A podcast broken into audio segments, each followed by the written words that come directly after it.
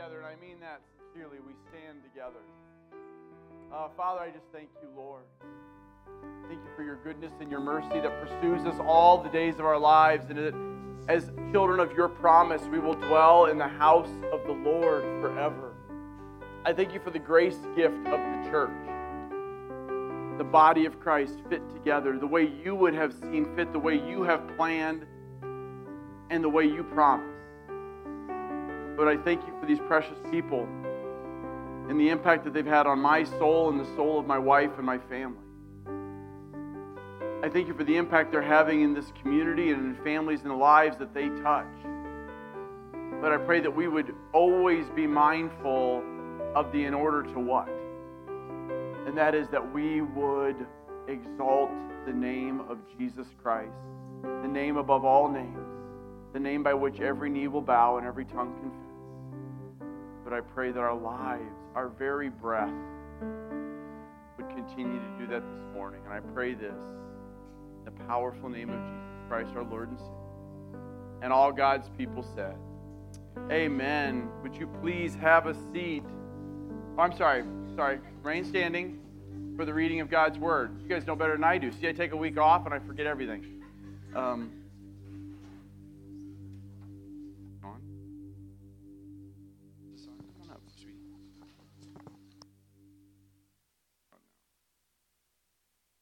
Wasn't on.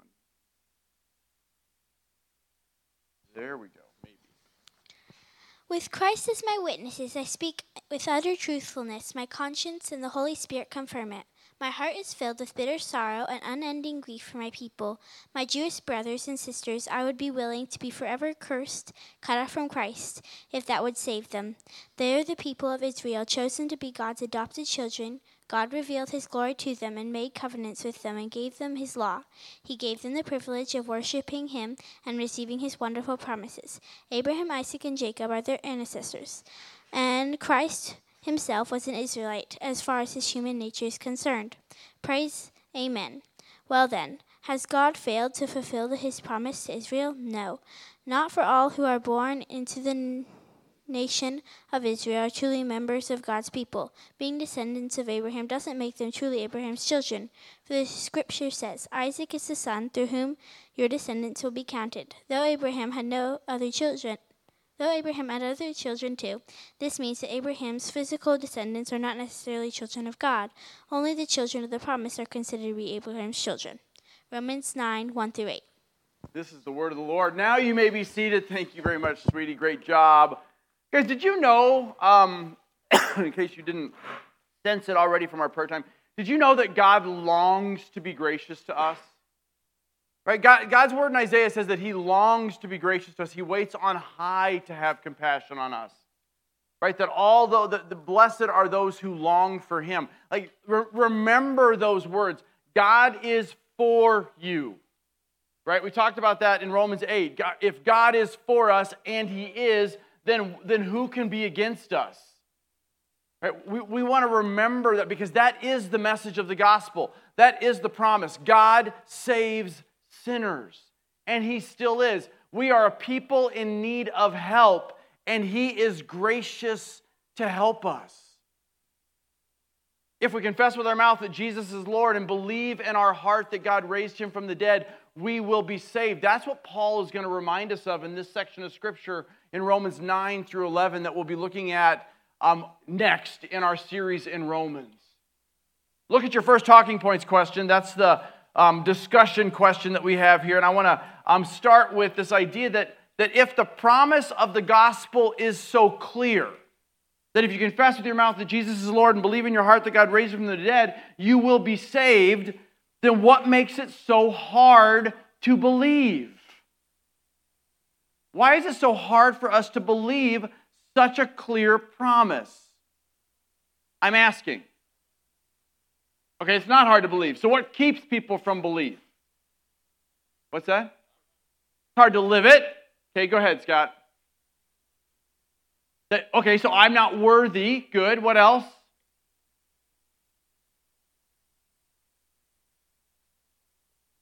They don't, people don't want to be a part of God's kingdom. Just true. That was true in the garden. What's that? It sounds like he's kidding. It's almost like it's too simple. Right? There's got to be more to it, doesn't there? I mean, there's got to be more. We get, there's got to be something we need to do, isn't there? Right? That's how we are. Good, Tina. That we can figure it out. Right? A couple of things I wrote down. These are great answers. A couple of things I wrote down is, one, like the world system, science, right? We're, especially as Westerners, we're supposed to be people that trust the science. We're supposed to be people that go, you know what, that there's that there's no way that that is reasonable, right? And yet the reality is, as a guy that was a science geek, majored in chemistry and biology in college, was an atheist for a long time, did not believe in God and believe that science disproved God, I will tell you that the only reason I believe that is because somebody told me that was true, because as a scientist, that is not true. There is no conflict between science and faith. Science just helps inform our faith, frankly. It's what scientists do with science that can seem contradictory to our faith, but there's nothing in the world that God made that is going to contradict what God has said. And so it isn't science that's the problem. A bit, another big problem, and, and several of your answers had to do with this, is our own arrogance. Whether it's I'm not worthy, or I can figure it out, or it seems too simple, and there must be something I need to do, what's behind all of that is pride. C S Lewis said that pride is the root of all other sin, because pride is the complete anti-God state of mind. I remember reading that as an unbeliever in Mere Christianity, and that phrase convicted the snot out of me. That pride is the complete anti-God state of mind, because I was, still struggle with, but I was such a prideful, arrogant person. And that is still one of my big struggles today. Guys, here's one more that I would say, part of why we struggle to believe in the promise that God has made to us in Christ is we live in a world full of broken promises. We live in a world full of broken promises, whether it be promises that we've made to our spouses, or whether it be promises that we believe that some politician has made to us, or whether it be some promise we think we're owed by someone or something else. It feels like promises are broken all the time, so why wouldn't God break it? And that's really where Paul is going to take us today. So the, so the, the fundamental question is, what is the promise, and who's it for? Right, and so what we're going to be looking at today is we're going to be looking at this idea in Romans that we're talking, we're, we're in this series called Righteousness Revealed in the Gospel of Romans. We're in a part of it called the mystery of God's righteousness, because there's a lot here in Romans, the second part of Romans eight, nine, ten, and eleven, that is beyond our comprehension. And guys, I, before we jump into the question and the outline today, I want to I want to just like a word of warning, word of caution for all of our hearts. Some of what we're going to be talking about over the next few weeks and then into next year, actually, as we take our break for Advent, so we won't get back to Romans until after the new year, um, here in a few weeks, is um, it, it is some of the hardest to understand and and and most difficult to embrace parts of all of Scripture. And I'm not speaking in hyperbole, because I'm here to tell you that, that I know pastors personally who have taught through the book of Romans, and when they got to chapter nine, they skipped it. Because Romans nine is, is something that we naturally push back against. Because of all the things that you just said, we want to insert ourselves into the story so much that we put, so, so their, their thing is like, like, I've seen what Romans nine can do to a church unity, so I'm just going to back away from it. Guys, what we need to, one, for, for the sake of our own souls and the soul of our church, we never want to back away from any part of Scripture. If God breathed it into existence, it's here for a purpose. But we also need to come to these pieces of Scripture that, from the perspective of going, hey, um, there might be some stuff here we don't really understand. Right? There might be some things here that are beyond us. Sean prayed it in, in Isaiah chapter fifty-five. For as high as the heavens are above the earth, so are my ways higher than your ways, says the Lord our God. Right? I mean, like, what he's saying is, I you cannot figure me all out. There's no way for you to fully figure out every part of me, even the parts that I've revealed in the Word. Because I'm trying to reveal it in a way that your finite, broken mind can understand. And oh, by the way, God is an infinite, completely perfect God. So how does that being communicate to us? The answer is as clearly as we are able to understand it. And so he takes some of these hard truths in Scripture and he reveals them to us. It does, but we have to rest in the reality that we will not fully grasp what he's talking about. At the same time, of that same time, we don't want to just ignore it because, one, it's in the Word, but two, because the more we understand about God, the, the, the deeper our anchor gets set into the truth of who he is. Right? It is worth wrestling through these issues. It is worth struggling through what is what is God trying to tell us in this amazing letter that we call Romans. When I first outlined the series, which would have been, I don't know, when, whenever we started it, it would have been months before then, I actually had Romans nine for one week as the series. Because I was like, just let's just do it like a Band-Aid. Let's just rip it right off. I'm not, I can't skip it. I'd feel convicted if I skipped it all together. But let's do the next best thing and just like skip some stones across it and go, good luck figuring that out. And as I've been wrestling through this whole series as we go along, I, the Lord just convicted me and said, no, I have it in my word for a reason. You need to spend some time in your own heart and in the hearts of the people that you're shepherding, working through this together with them. And so we're now not going to spend one week. We're going to spend three weeks on Romans chapter nine. And and I'll be honest, I'm not overly happy about that. Like, it just like personally, I'm just like, eh, really, Lord? But it's what I, I absolutely believe he has compelled me to do. So with that, turn not to Romans nine, but turn to Romans chapter eleven. Turn to Romans chapter eleven. So Romans chapters nine through eleven, Paul's been telling this amazing story about the gospel, starting in Romans one about how we rejected the gospel, but that the gospel is the righteousness of God revealed, right? And, and then he goes on to talk about how everybody needs the gospel, but we've all rejected the gospel. He starts talking about this promise of Ab- through Abraham and the seed promise. And then he gets to this place in chapter five of we have peace with God. And then we have this idea of the wages of sin is death and that whole struggle between the part of us that has already been transferred and, this, and the part of us that's still broken in Romans seven and Romans eight. And then, and, then, and then he turns and he says, okay, so since this is the gospel, now how do I... How does this gospel like actually play out in space and time? Like how can we how can we look backwards in history and then look forwards into the future and go, we can trust in this gospel message? So that's what Romans nine, ten, and eleven are about. And they're they're a unit that we're actually going to have to break up because of the Christmas season, but but they're a unit that we need to remember. So the reason I wanted you to turn to the very end of the unit is it, which is Romans eleven verses thirty-three through thirty-six, guys. You're going to hear this probably every Sunday between now and every time we're in Romans nine, ten, and eleven. Because here's the Apostle Paul. He's inspired by the Holy Spirit to write this section of Scripture. And he gets to the end of chapter eleven, Romans nine through eleven. He gets to the end of chapter eleven and he says, oh, the depth of the riches of the wisdom and knowledge of God, how unsearchable his judgments and unfathomable his ways. For who has known the mind of the Lord? And who has been his counselor? And who has ever given back to him what wasn't given to him in the first place? And then in, the, and then in chapter in verse thirty-six, he says, for from him and through him and to him are all things. To him be the glory forever and ever. Amen. Now, guys, why do I have most of that mostly memorized? Because I need to remember that. Like I, my soul needs to cling to this idea that, that oh, the, we are not, Paul who wrote it gets to the end of it and goes, I don't understand it either. Really, the issue that Paul is going to bring to us isn't, do you understand it? It's, can you get okay with having a God you can't fully understand? That's really the tension at the table. Now turn to Romans eight, back to where we kind of left off the last time I was teaching in Romans, Romans eight in verse thirty-one.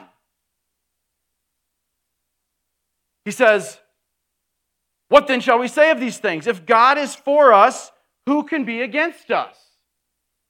And God is for you. I'm not going to go back and re-preach that passage, that message. You can listen to it online or on the podcast. But guys, we need to, we need to remember Romans eight thirty-one. And oh, by the way, also Romans eight thirty-eight and thirty-nine. For I am sure that neither life nor death, nor angels, nor rulers, nor present things to, or nor, nor the present things or the things to come, nor power. So he's saying nothing anywhere at any time ever, in height or depth or anything in all of creation, as if I didn't make myself clear, nothing never ever is going to separate us from the love of God that is in Christ Jesus. That's the rock. Now, if we're going to set our anchor in that rock, how do we know that rock won't move? That's what Romans nine is about. So in Romans nine, it's, it's, it's this idea of the mystery of the promise of God. And it's and, and the question we're looking at today is, is if our faith is the fulfillment of, it really should say, and this is my fault, it shouldn't say the fulfillment of a promise, but a fulfillment of the promise, who's it for? Our faith is the fulfillment, because uh, our faith is in Christ. Christ is the fulfillment of every promise of God. Paul writes in Second Corinthians chapter one, all of the promises of God find their amen, find their fulfillment in Jesus Christ. Now, if, if that's true, who's the promise for? That's what Paul is going to talk about. He's like, but wait a second, if that's, so here's, here's, here's another way to think about this. He's saying, Paul's saying, if that is true, that Christ has fulfilled the promises of God, then why isn't everyone saved? That's called universalism. It's being preached in churches that, that profess Christianity, and it is wholly unbiblical. Not everyone is saved. That is, you cannot read any part of Scripture and believe that. What Paul is going to address is, okay, so why? Why isn't everyone saved? And so what we're going to look at, he's going to answer, we're just looking at the first eight verses of chapter nine, the promise missed, the promise made clear, and the promise manifested. And we're going to look at those passages. Now, again, I want to remind you one more time. So a Greek scholar that I've been that I read a lot is Kent Hughes. He says that if any man has fully figured out God or thinks that they've fully figured out God, then the Trinity needs to make room for another member. So what he's saying is, like, this is a this is a man who's devoted his life to breaking down specifically Romans in particular, and he says, anyone who says, I've got this totally figured out, has exalted themselves to the place of deity. And that is not possible. So, let's pick it up. We're going to look at, so if our faith is the fulfillment of a promise, who's it for? This promise missed. Let's look at chapter um, chapter nine, verse one. It says, I am speaking the truth in Christ. So now he's, he's kind of bringing everything that he's talked about in those first eight chapters to this place. He says, I am not lying, for my conscience bears witness in the Holy Spirit that I have great sorrow and increasing anguish in my heart. For I would wish that I myself be accursed and cut off from Christ for the sake of my brothers, or brothers and sisters, my kinsmen according to the flesh. That word accursed there is the Greek word anathema. It means, to, I, I. here's what Paul's saying, I wish I were damned to hell. And he's not speaking figuratively. If that would save my brothers and sisters. That's how broken he is at their unbelief, because they have rejected Christ. And then it says, they are Israelites, and to them belong. And now he's going to say, here are the things that God gave his people all the way back in the beginning. He belong adoption and glory and covenants and the law and worship and the promise. To them belong the patriarchs, the fathers of our faith, and from their race, according to the flesh, so the human part of Christ, who is God over all. So they're saying, he's saying God has given them so much. But ultimately what he's going to lead us into in the, in the last three verses we're going to look at just today, and then for the rest of the chapter, is he's going to say, guys, the promise that he was that God was speaking of in these covenants and the glory and the worship and everything else, he's saying it was not a physical relationship. It was always meant to be spiritual. And he's going to go on to talk about, and, he, and, he, and Paul spends a great deal of time, don't turn there, but you can write down, Galatians three and four, Paul spends a lot of time wrestling, trying to help people, the Jewish people in particular, but trying to help the people understand what, wait, what were all these Old Testament promises for if somehow now most of Judaism has rejected Christ and these everybody else, the nations, the Gentiles, are coming to faith in Christ. He's like, what is all that about? And ultimately, what he's ta- what he talks about in Galatians is he says, guys, there's always been this idea of the physical and the spiritual. And he uses a specific example of Hagar and Sarah. So he's saying Hagar has, and, and you'll read a little bit about this this week in your daily readings in Genesis, Hagar is one of Abraham's wives. I'm not going to do all the details about it. It was, it was what Abraham and Sarah devised in their own flesh by their own power. So, so A- Hagar has Ishmael. He is a child of the flesh. He is a child of this physical world. Isaac is the promised one, and we'll see it when, at the end of the message. Isaac is the promised child who is born supernaturally. Meaning, meaning Abraham and Sarah were not physically able to reproduce children, and Sarah has a child. That is the child of the promise. That's ultimately where Paul's going to take us. It has always been this, you see the two kingdoms. There's always been this, Ishmael is this picture of the physical kingdom. Isaac is the picture of the spiritual kingdom. But what I want to focus on in this first point really is, guys, how broken he is that his people missed this whole, he's like, this is, this is not new information. This was true in Genesis, all the way back in Genesis, moving forward throughout God's word, and yet the world has missed it. He's like, my world, my people, the Jews have missed it, and his heart breaks for them. Why? Because this is not theory and theology to Paul. This is personal. These are people he loved dearly. My question for us as Christians then, so why does any of that matter, is does your heart break for the people in your family, for your friends, for your coworkers, for your classmates, for the people that you see on T V that you disagree with? Does your heart break for their eternal damnation? Because Paul is saying, I, if I could, I would take place, I would swap places for them. And he knew what that meant. And he would, does, does our heart break like that?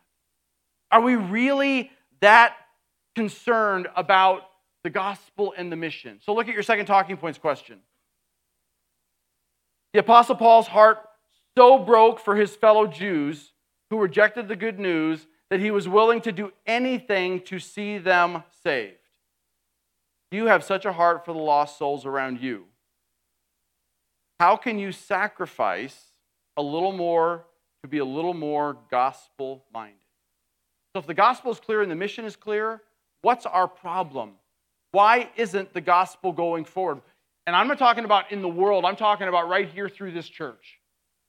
And I'm not saying it's not. I'm saying, why is it not going? We can always do better. So what are some reasons we're not seeing more and more people come to faith in Christ? I'm asking. Doubt.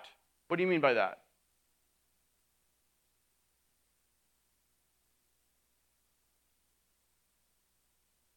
Okay, so we have Moses, we have this belief that if, if it's so easy, why doesn't everybody understand it? And since obviously everybody doesn't understand it, there must be something else to it. Okay, good. What else? Selfish with our time. We what? We have not denied ourselves, which which in a very direct, one of the ways that shows itself is in our time.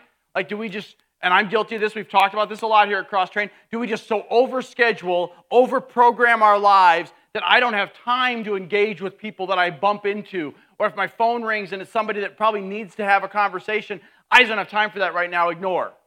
Right? Is that our lives, or do we actually go, hey, maybe God is orchestrating this moment for a reason, right? Uh, what others? Fear of losing a friend, right? Would you, same thing. So J- Jesus I, talks about that, right? In our, in our reading through the Bible in a year, we're, go, we're in the Gospels right now, and he talks about, hey, here's the bottom line: brother against brother, father against son, mother against daughter. Like this is this is the reality. But then he always says over and over again, but you're blessed when you are rejected on account of me, right? Ultimately, that is also true. So, a huge part of the issue is, I mean, if, if we just had to summarize it in one thing, why why we don't, our hearts don't break, is we are we are we don't get our minds past this world and into the eternal world long enough for it to matter. Because if we could see everybody's eternal like destination, it would motivate us way more. So we need to be praying. In fact, I'm going to pray right now that we would be a people that would recognize that when, when there is somebody that we know does not know Christ, um, it is their eternity at stake. And that's a really long time. So let me pray. Father, I just come to you right now in the name of Jesus Christ. I'm praying, yes, for those hearts to turn. For you to, you're the only one who can prepare a heart to receive the gospel. But Lord, I want to pray for our hearts, that when we look at people that are not yet in your kingdom, that we would see that they are under Um, the rule of the of the God of this world and this kingdom, and that their damnation is assured if they don't come to faith in Christ. And let that like increase our urgency a thousandfold. And I pray this in Jesus' name. Amen. Okay, so we've looked at how um, this, this idea that they missed the promise. So now Paul is going to clarify the promise a little bit. So he's like, hey, my people have missed it, and it kills me that they've missed it. Now look at verses six and seven. So now he's going to make it really clear about this whole Ishmael, Isaac thing. But it is not, though the word of God has failed, for not all who descend from Israel belong to Israel. He's saying it's not a physical thing. He's like, God's people were never saved simply because they were called Jews, simply because they were of Abraham, is what he's saying. He, and not all of the children of Abraham... Not all are the children of Abraham because they are the they are his because they're his offspring. It is through Isaac that your offspring shall be named. So it's this it's this tension between he's saying, are you do you see yourself as a child of God because of your physical um, heredity, or because of the spiritual transformation that has gone on in your life? And guys, there are a lot of pieces that are at play here that we'll get into in chapter, in the rest of chapter nine and then in chapter eleven about how you see Israel and the church and dispensationalism versus covenantalism and, and a lot of stuff I'm not going to spend time on today, but we will spend some time talking about because it is important. But, uh, but fundamentally understand this. God's covenants with God's people have always been about spiritual matters, not about physical heredity. Right? He says right here, not all of the people who, who have who could who can claim to be Jewish are actually part of God's family. Because it was never about that. He's saying the ones that can be called part of God's family are the ones who are a product of the promise. So, what's the promise? The promise is that he is going to send his son through this seed that goes through God's people. But it isn't God's people. It isn't the Jewish people, the Old Testament believers, or the Old Testament, um, the, the Hebrews, that, that, that are saved. It is those that believed in the promise. The reason David was saved isn't because he was Jewish. It's because he believed God. The passage that I read in Second Samuel chapter seven when he says, who am I and what is my family that you have brought me this far? What he's, what he's talking about there is he's saying, who am I that I got to be part of this lineage that is the promise that is to come? This wasn't about him just being king. This was about the king and the kingdom that was to come.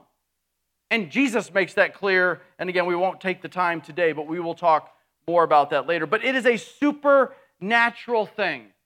It's not the children of Ishmael, the physical. It's the children of Isaac, the spiritual, that are part of the promise of God. So, so okay, but but I'm I'm not. Why do I care?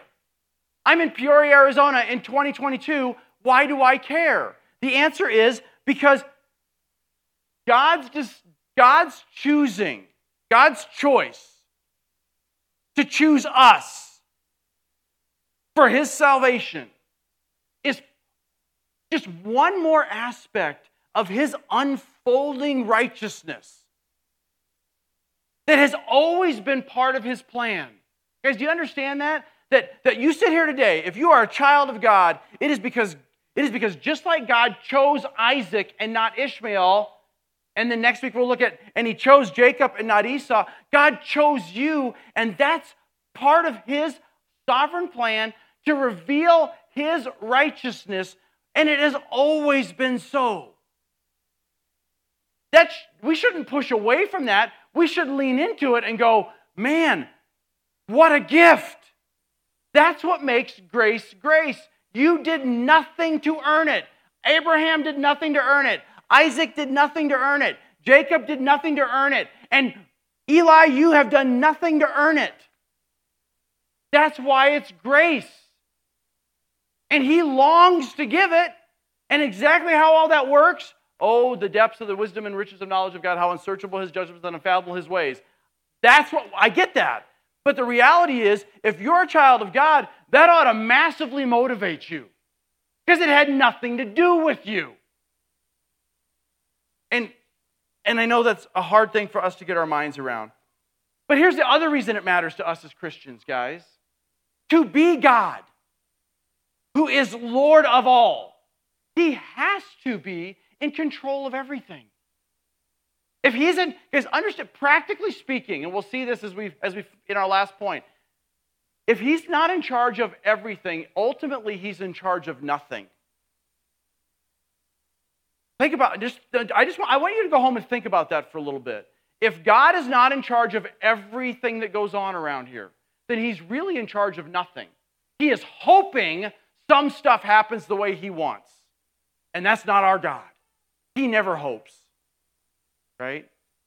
If if we don't understand him to be the God who is in control of everything, then the rock that we've anchored our that we've set our anchor into is adrift just like the rest of the world. And we're hoping God will show up now. And we're hoping God will show up now. Or we set our anchor in a rock that does not move. And the only way it doesn't move is if he's in control of everything. Guys, understand, Romans, so go back to Romans eight. Romans eight, twenty-eight.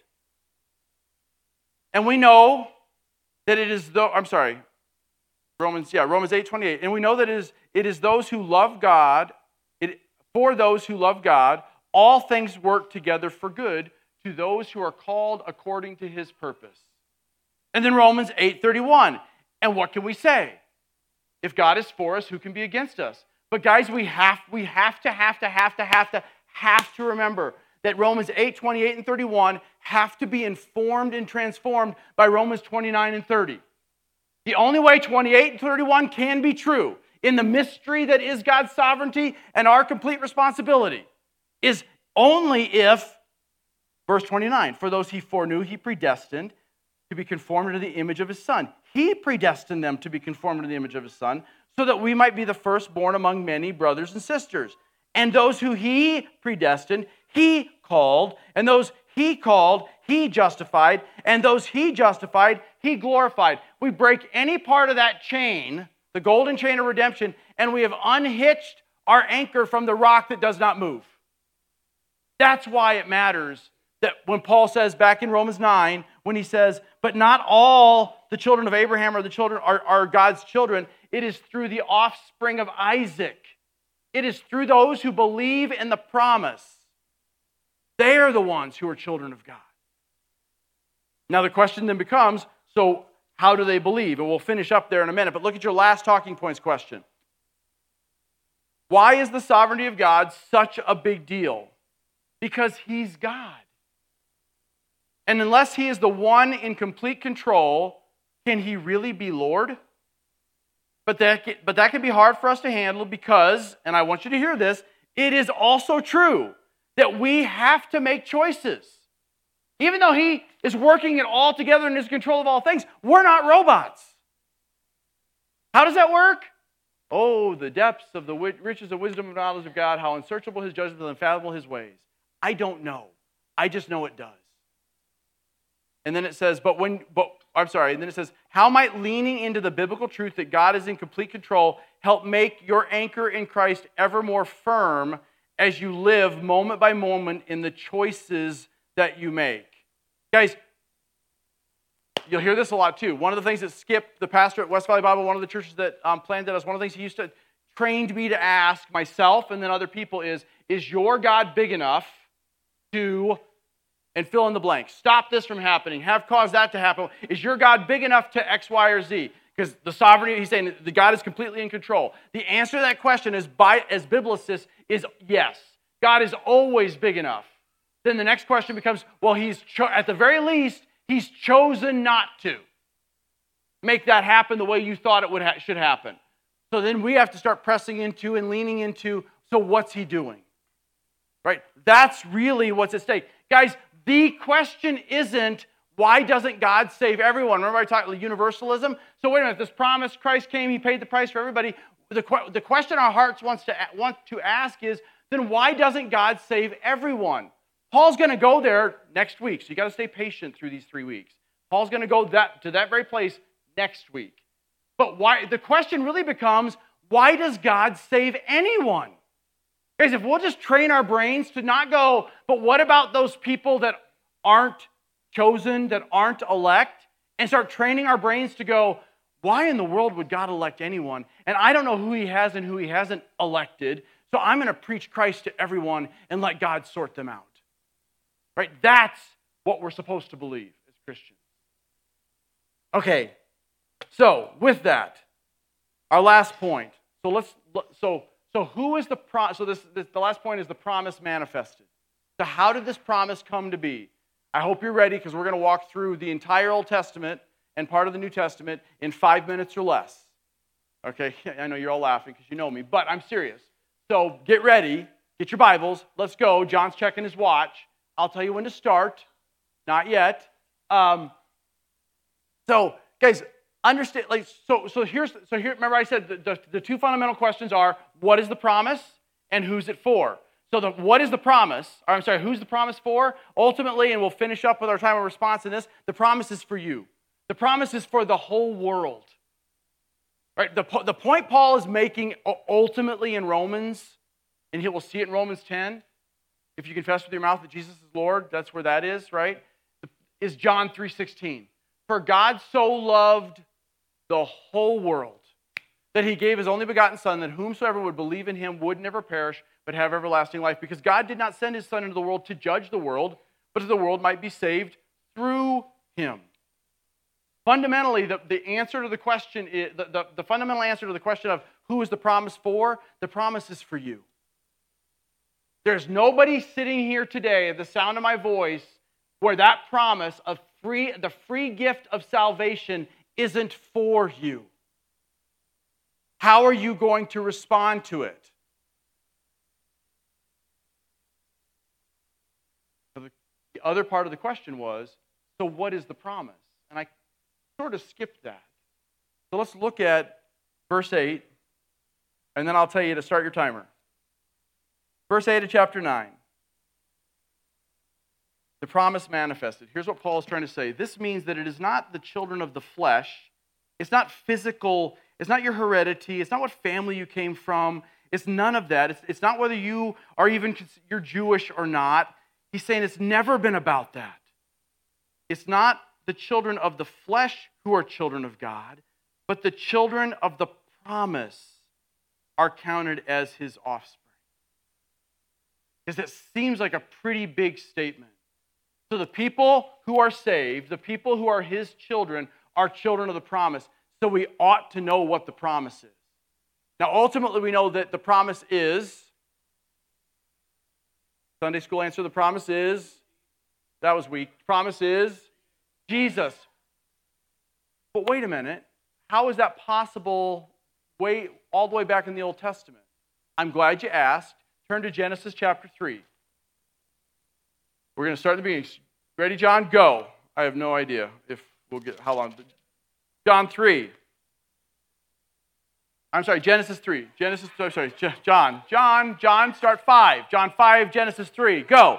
Okay. If you're listening online or you're going to listen to the podcast later, you're like, what is he rambling about? And the answer is, I have no idea. Um, okay, Genesis three fifteen. So what, what, you know, God has created Adam and Eve in his image. Right? And and and now they're in the garden, and Satan Satan strolls up, and he's like, hey, don't you really want to be like God? And what they should have said is, we already are like God. He made us in his image. But he convinces them that you'll be even more, all that pride, arrogance, all those things we talked about, it was their problem too. So they rebel. God immediately pursues them, and we've talked about all this kind of stuff before. And then he starts to address them. And in, Ge- in Genesis three fifteen, he says, I will put enmity, this is God speaking, between you and the woman. He's addressing Satan. And he says, and between your offspring and her offspring. The word offspring in both cases is the Hebrew word seed. S E E D. He's saying, I, I will I will put enmity between your seed and her seed. He shall bruise your head, and you shall bruise his heel. It's what's, this is what's called the proto-evangelium in, in theology. It just means the first reference to the gospel. All the way back in Genesis three, God is saying that from a seed, and Paul addresses this in Galatians. Remember I mentioned Galatians three and four, Paul, where, where that, that helps explain Romans nine? He's Paul addresses it. He says, when he's talking about a single person, not seeds like Abraham, Isaac, Jacob, Joseph. He's not talking, he's saying single, a single seed, I will do this. It's a singular form of that word. So now jump to Genesis twelve. We have, we have just flashed forward um, like, I don't know, over a thousand years of time, right? The flood has happened. Um, so all, you know, and then, and now the world is still corrupt, and God chooses Abraham for no reason. The Bible's really clear about that. There's no reason outside of just his sovereign selection that he says, hey, Abraham, you're the one. So he says, now the Lord said to Abraham, go from your country and your kindred and your father's house and to the land I will show you, and I will make you a great nation. I will bless you and make your name great, so you will also be a blessing. And I will bless those who bless you, and him who dishonors you I will curse. And in you all the families, all the nations, all the Gentiles, to use the New Testament term, of the earth shall be blessed. So all the way back in Genesis twelve, God's promise from the seed of Adam and Eve through Abraham is salvation to everyone. Now Genesis, we're not going to turn there, but Genesis three, fifteen through eighteen specifically talks about how the seed is going to be through Isaac. But I'm going to have you turn to Second Samuel chapter seven. So keep going to the right. You're in the, if you're in the Old Testament class, this is making great sense to you. If you're not in the Old Testament class, this is not going to make a lot of sense to you. That's why you should be in the Old Testament class. That's just a commercial. So now we've just flashed forward another thousand years. So we've just gone ahead from, from the time of Abraham to the time of King David, another thousand years. And it's in, in, in, in Second Samuel seven, sixteen and seventeen, this is what's called the Davidic covenant. Old Testament people make me proud. Where else can you find this? First Chronicles, my people, First Chronicles seventeen. It's the same scene, just in a different book. It says, in, in Second Samuel seven, sixteen and seventeen, it says, this is God speaking. It says, your house and your kingdom shall be sure forever before me. This is God speaking to David. Your throne shall be established forever. Now, David's throne was not established forever, right? Not earthly, not his physical kingdom. And in accordance with all these words and in accordance with all this vision, Nathan spoke to David. And then David's like overwhelmed with this, the beauty of that promise, et cetera. Just, just for the sake of fun, because it's where we were in the Old Testament class, keep going to the right, go past the Psalms, past the Proverbs, go to Isaiah chapter nine. So, so from Genesis, from Adam, through Abraham, through David, and you're going to see how these are all actually connected when we get to the New Testament here in just a minute. I know I'm probably way out of time already, but as far as my five minutes goes, but that's okay. Isaiah chapter nine. Sorry, I can't talk and turn at the same time, apparently. Isaiah chapter nine. So Isaiah chapter, now, you've, most of you have heard this before, even if you're just Creasters. Like, if all you only ever come to church on Christmas and Easter, you've heard this one, right? Isaiah nine, six and seven. For to us a child is born, for to us a son is given, and the government shall be upon his shoulders, and his name shall be called, anybody want to sing it? Wonderful Counselor, Mighty God, Everlasting Father, Prince of Peace, and of the increase of his government and of the peace there shall be no end, and on the throne of David and over his kingdom to establish it and uphold it forever and ever with justice and righteousness from this time forth forevermore. The zeal of the house of the Lord shall, shall zeal of the Lord of hosts shall do this. Now here's what's interesting. Isaiah's written three hundred years after David. David's kingdom is gone. It is annihilated by the Assyrians and the Babylonians. And yet, Isaiah is prophesying to something about this everlasting kingdom. How is that possible? Because the seed that came from Adam through Abraham to David, the prophets start talking about, that's why they're in the Old Testament, is not about Abraham and Isaac and David. It's about Jesus. It's always been about Jesus. It's all about Jesus. Look at Isaiah eleven, one and two. There shall come forth a shoot from the stump of Jesse. Who is Jesse? David's father. So this is Isaiah. This is God's way of saying, through the seed that I, the promise I made to David, A branch from his root shall bear fruit, and the Spirit of the Lord shall rest upon him, the Spirit of wisdom and understanding, the Spirit of counsel and might, the Spirit of knowledge and the fear of the Lord." Who's he talking about? Jesus. And, the, and, and guys, there's, I, I was going to have you turn to a bunch of other places in Isaiah. I'm not going to. Um, but there's just so much beauty in, in, in Isaiah. I'll just go to one, one of the places. Isaiah fourteen. Look at, look at Isaiah four, look at Isaiah fourteen twenty-four. Again, this is all happening while God's earthly kingdom is being destroyed.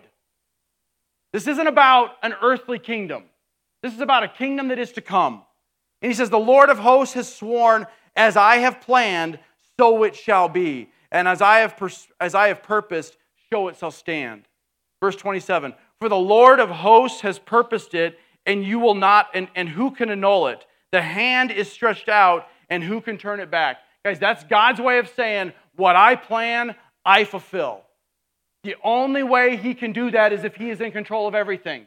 The only way the gospel could move forward in God's story from Genesis through, through Abraham, through David, through the prophets, to the time that we're going to look at now in Matthew chapter one, the only way that's possible is if God hoped some of it would happen the way he wanted it to, or if God made it happen the way he wanted it to. We believe in a God who makes things happen. Praise God. Now, look at Matthew chapter one. So, so isn't it interesting that Matthew, who talks about the kingdom and the king, Christ, starts with Matthew one, or Matthew chapter one, verse one. "The book of the genealogy of Jesus Christ and the son of David." Wait, from who? He's saying this is the gospel of Jesus Christ, the son of David, the son of Abraham. Do you see what Matthew's doing? He's taking all that stuff I just pulled from Genesis through. He's saying this whole thing has only ever been about one thing, and it hasn't been about the Jewish people. It has been about Jesus. The Jewish people were blessed in that they were the ones through whom Christ got to, came. They were the ones chosen by God, and in that there is great blessing. But ultimately, all of that was only about Christ. That's a huge deal. He goes on to talk, and, and, and he goes and he goes through, and he connects all those dots. That's why those genealogies are in there. Guys, God has perfectly orchestrated the gospel moving forward throughout all of human history. And if you're in the Old Testament class, you've seen that. You're seeing that like in, in living color, kind of almost literally. Here's the thing. God has been moving human history forward, and he still is for the second coming. Right? So last place to turn, Revelation twenty-two. So now, Christ came. created, He fulfilled the promise in the already. So we've already been transferred, but we're not yet fully renewed. The already but not yet is how we describe it here. Look at Revelation twenty-two. This is what, this is what Jesus says about God's plan. Isaiah, uh, Revelation twenty-two, verse sixteen. "I, Jesus, have sent my angel to testify to you about these things," about how things are going to unfold for my second coming. "And I am the root and the descendant of David, the bright and morning star." Now here's the invitation of the gospel. So he's saying, guys, that whole story, the whole this whole book has been about the fulfillment of a promise. And he's saying, and I am, I am it. I am the promise. I'm not one of the promises. I'm not a part of the promise. I am the promise.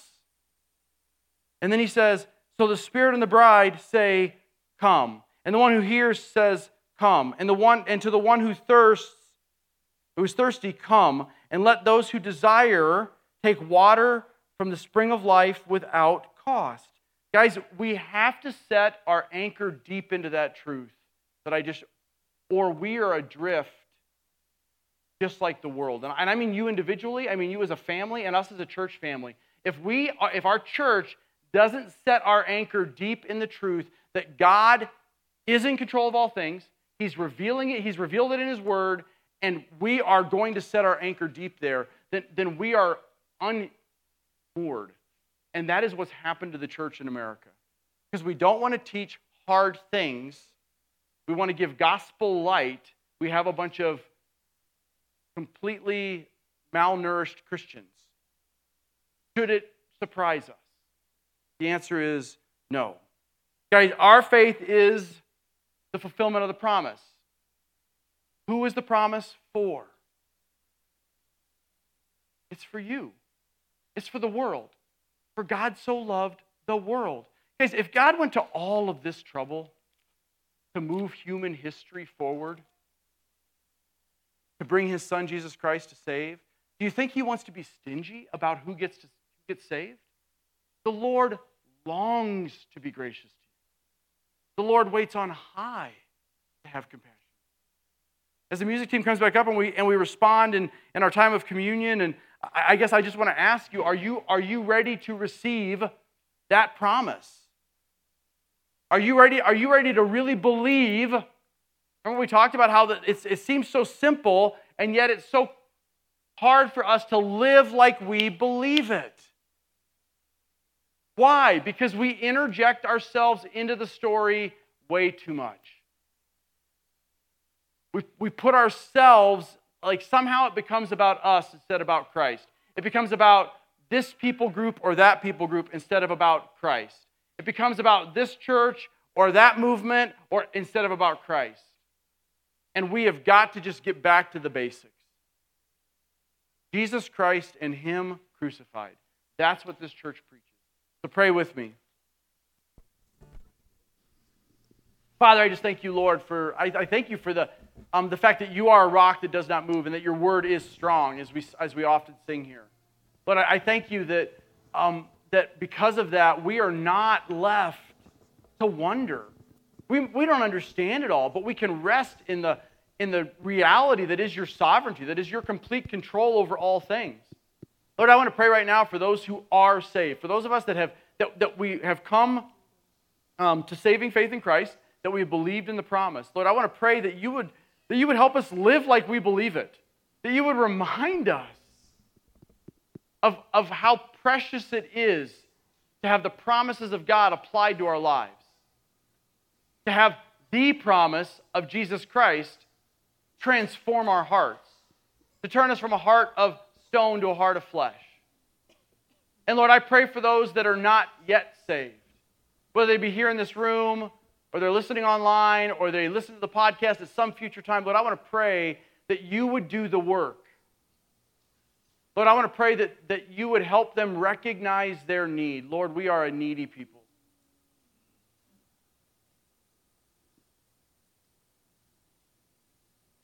Lord, the, the reason we struggle to believe the gospel is because we don't really believe that about ourselves. We need the gospel.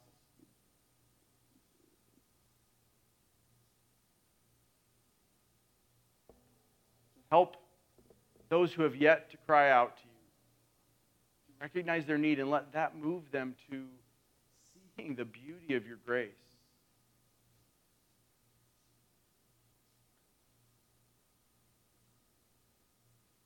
Oh, Father God, I do pray that you would help us to be a people who are about your mission, to make disciples, to teach people what you've said and how to live it out. That we would model for the world what it looks like to live distinctly different, deeply loved, and also deeply loving. That you would help us to